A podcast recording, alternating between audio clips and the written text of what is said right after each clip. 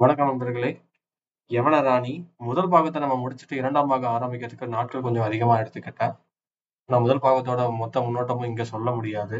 முதல் பாகத்தோட முடிவை கொஞ்சம் போய் கேட்டுட்டு வந்துருங்க மன்னிக்கவும். இரண்டாம் பாகம் அத்தியாயம் அறுபத்தி இரண்டு இளஞ்செழியனின் மதிப்பு. ஆறு மாதங்கள் என்பது மனித சரித்திரத்தின் அந்த கால பகுதியில கண்ணுக்கு புலப்படாத மிகச்சிறிய புள்ளி. ஆனா தனி மனிதன வாழ்வு அது ஒரு பெரிய பகுதி. அதுவும் வாழ்வில் சோதனைகள்ல ஈடுபட்டு சுழலும் மனித இதயங்கள்ல அது மாபெரும் ஒரு யுகம்.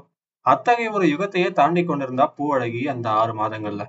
எல்லைப்புற மாலைகளை இளஞ்செழியை நினைத்து அவ கண்கள்ல உருண்டோடிய சரளத்தை நினைத்த அந்த ஆறு துளிகளும் புறம்பே தெரிந்த சோக துளிகள். அவற்றை மறைக்க எத்தனையோ முறை முயன்றோம். முடியாமல் போகவே அள்ளியும் இன்பவல்லியும் அதை பார்க்கவே செஞ்சாங்க. ஆனா அடுத்த ஆறு மாதங்கள்ல அவள் இதயம் சிந்திய ரத்த துளிகளை யார் கண்டார்?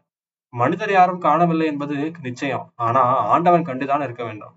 கேட்டா அந்த கற்புக்கரசியின் புறக்கண்ணீரும் அகக்கண்ணீரும் எத்தனை கவசங்களா மாறி தமிழகத்திலிருந்து திடீரென்று மறைஞ்சு விட்ட இளஞ்செழியனை காத்து நின்றன. அந்த ஆறு மாதங்கள்ல நிகழ்ந்த பல அற்புதங்களுக்கு ஹிப்பாலாஸ் இளஞ்செழியன் இணையற்ற புத்தி கூர்மையும் வீரத்தையுமே காரணமா நினைச்சான். அவன் நினைச்சதும் தவறில்ல. சிந்தனைக்கு எட்டியதைத்தான் அவன் நினைச்சான். மனித சிந்தனைக்கு அப்பாற்பட்ட மாபெரும் சக்தி கற்புக்கரசின் கண்ணீரால் வகுக்கப்பட்ட இணையற்ற பெரும் கவசம் இளஞ்செழியனை காத்து நிக்குது அப்படின்றத அவன் எப்படி அறிவான்?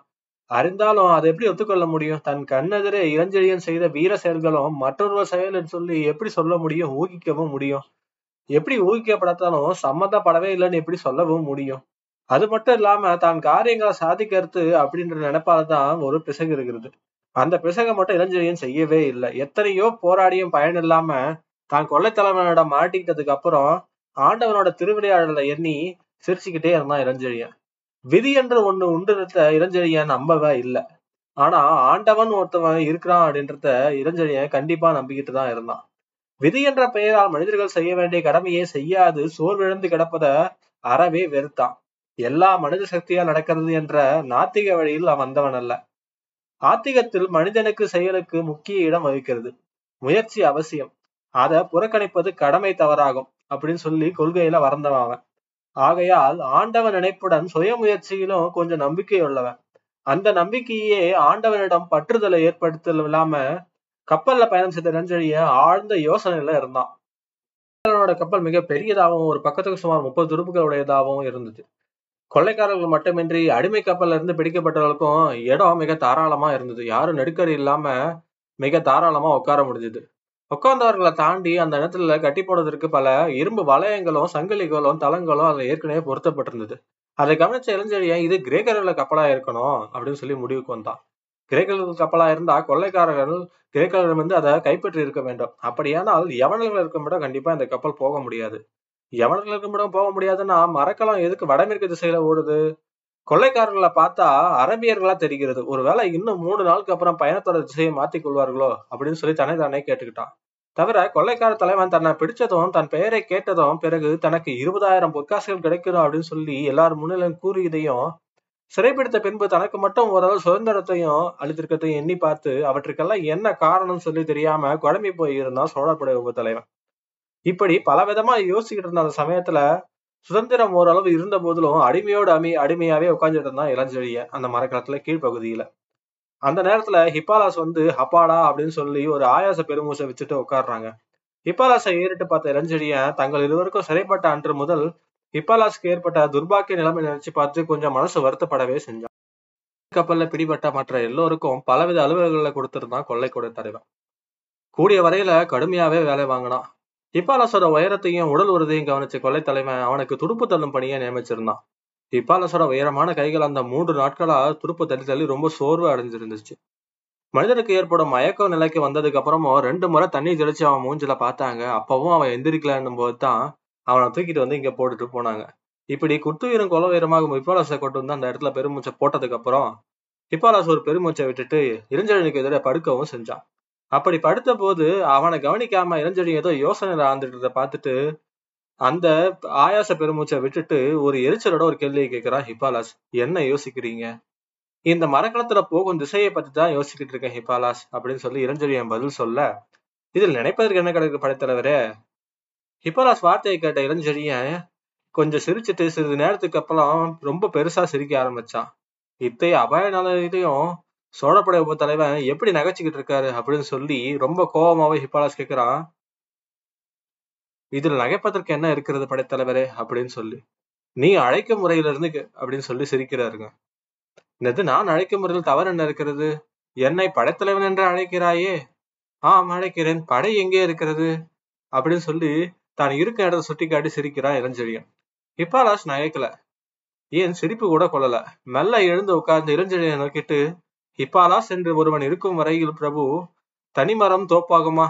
ஹிப்பாலாஸ் தனி மனிதன் படையாக முடியுமா? அப்படின்னு சொல்லி கேக்குறான் இளஞ்செழியன். இளஞ்செழியன் சொன்னதை புரிஞ்சுக்கிட்ட ஹிப்பாலாஸ் கொஞ்ச நேரம் கடற்பரப்பை பார்த்துட்டு இளஞ்செழியனை நோக்கி சொல்றான் பிரபு இதோ இந்த அகண்ட நீர்ப்பரப்பின் சாட்சியாக சொல்கிறேன். ஹிப்பாலாஸ் ஒருவன் இருக்கும் வரையில் தாங்கள் படைத்தலைவர் தான் தவிர தாங்கள் தமிழகம் திரும்பினாலும் திரும்பாவிட்டாலும் நீங்கள் தமிழகம் போய் சேருவது நிச்சயம் அப்படின்னு சொல்லி சொல்றான். அதுவரை ஏதோ யோசனையில ஆழ்ந்து கிடந்த படைத்தலைவனோட புத்தி தமிழகம் திரும்புவது நிச்சயம் அப்படின்னு சொல்லி ஹிப்பாலாஸ் சொன்ன உடனே தூக்கத்துல இருந்து முழுசா விழிச்சவன் போல நல்லா விழிச்சுக்கிட்டு நல்லா சிரிச்சுக்கிட்டு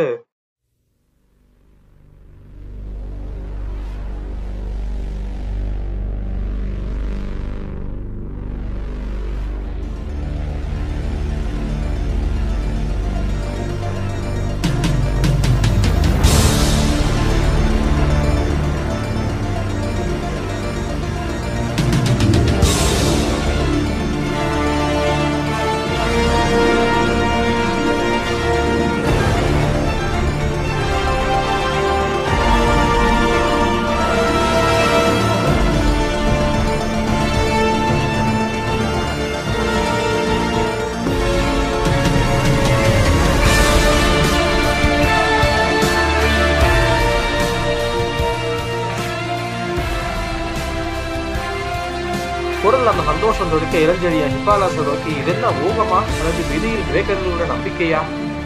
ஊகமும் இல்லை விதியும் விதியிலுடைய நம்பிக்கையும் இல்லை. ஆனால் நான் அறிந்த உண்மை. எப்படி அறிந்தாய் அந்த உண்மையை ஹிப்பாலாஸ்? யாரிடமிருந்து அறிந்தாய்? அப்படின்னு சொல்லி இளஞ்செழியன் கேட்கிறான். உனக்கு செய்தி சொல்பவர் யார்? அப்படின்னு சொல்லி கேட்டுட்டு நாலா பக்கமும் கண்ணா ஓட்டுறாங்க இளஞ்செழியன். கப்பலின் பக்கப்பலைகள்ல இரு முகப்புகளிலும் ஆயுதம் தாங்கிய கொள்ளைக்காரர்கள் நின்றுட்டு இருக்காங்க.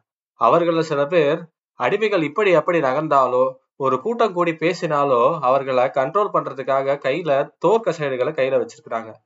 இப்படி அந்த தோற்கசைடுகளுக்கு பயந்தே வந்துட்டு யாரும் எதுவுமே செய்யாம தனித்து நின்று செயலெடுத்து கிடந்தாங்க அந்த இடத்துல. இவற்றையெல்லாம் துருவி பார்த்து மனசுக்குள்ள சிரிச்சுக்கிட்டு இருந்த இளஞ்செழியனை பார்த்த ஹிபாலாஸ் இல்ல இப்ப எதையும் கேட்காதீர்கள் தலைவரே. இரவில் சொல்கிறேன் அப்படின்னு சொல்லிட்டு திரும்பி பலகையில படுத்து தூங்கிட்டான் மல்லாக்க படுத்து. இளஞ்செழியன் தான் உட்கார்ந்த இறந்த விட்டு எழுந்து மெல்ல நடந்து கப்பல் ஓடுகிற திசையில முகப்பு பகுதிக்கு போனான். அப்பொழுது மாலை வேலை மறந்து இரவு வேலை கொஞ்சம் கொஞ்சமா உள்ள வந்துட்டு இருந்தது. கொள்ளைக்காரர்கள் கப்பல்ல விளக்கு ஏத்துறதுக்கு நேரம் ஆயிடுச்சுன்னு சொல்லி பல இடங்கள்ல விளக்குகளை ஏத்தி வச்சாங்க. ஆனா பல இடங்கள் சொல்றதை விட ஒரு சில இடங்கள் முக்கியமான இடங்கள்ல மட்டும்தான் விளக்குகள் ஏத்தி வச்சாங்க. அதுல ஒண்ணு படைத்தலைவனோட அறையிலையும் கொள்ளை தலைவனோட அறையிலையும் முகப்பு பகுதியிலையும் விளக்கு கொளுத்தி வச்சாங்க.